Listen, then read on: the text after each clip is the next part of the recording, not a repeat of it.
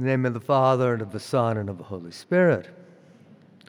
St. Paul tells us that the gospel of God was promised in Holy Scripture by the prophets.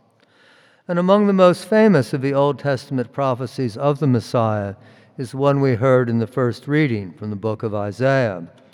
Behold, a virgin shall conceive and bear a son, and his name shall be called Emmanuel. The historical background for this prophecy is in the 8th century BC, after the division of Israel into two kingdoms, one in the north and one in the south. Ahaz was the king of the southern kingdom of Judea.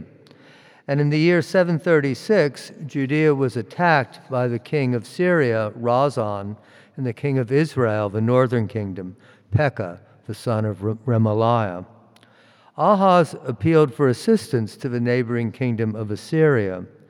But the prophet Isaiah told Ahaz that he did not need the help of foreigners. The Lord God would be his salvation. And as a confirmation of this help, Isaiah also told Ahaz to ask for a sign. Let it be as deep as Sheol or as high as the sky. But Ahaz, because he had no confidence in God, refused to ask and assumed a false posture of humility. I will not put the Lord to the test. Isaiah then made his famous prediction. The word which we translate as virgin is Alma in Hebrew, which means simply a young woman, not necessarily a virgin. So, in a literal sense, Isaiah could have been predicting the normal birth of a human child, perhaps a son to the king, and not a miraculous event. However, the Greek translation of Isaiah uses the word parthene, which specifically means virgin, and it, it is the Greek text which St. Matthew quotes in his gospel. Isaiah also prophesied that the child would be named Emmanuel.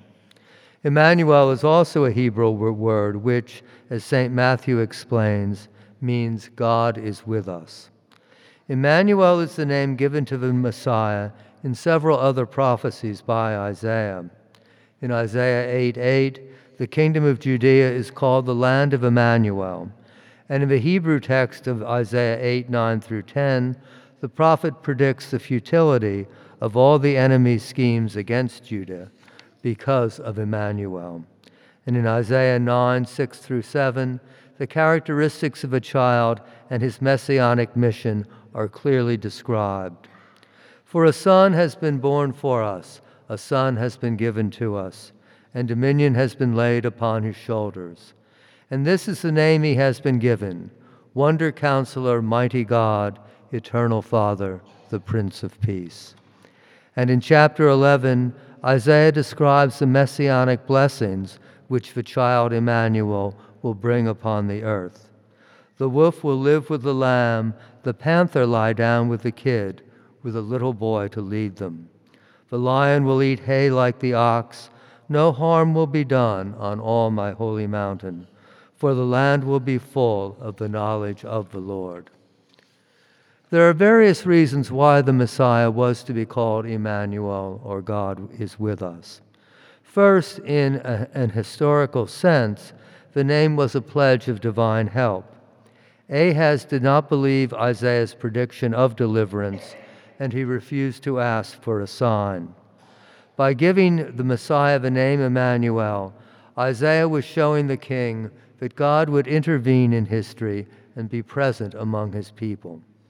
And in the gospel, with the birth of Jesus, the word Emmanuel describes a real event. God literally became one of us, a human being. He took on our human nature and was subject to all the joys and sorrows of our human condition. And this is, in fact, precisely how God saves us by becoming a human being, not simply in appearance, in flesh and blood, but also in heart and mind and soul, in thought and in will. The name Emmanuel, then, is not simply a pledge of divine assistance, it is also an expression of the mystery of the Incarnation, by which God humbled himself to become one of us. And by so doing, he transformed our lives and the very concept of what it means to be human.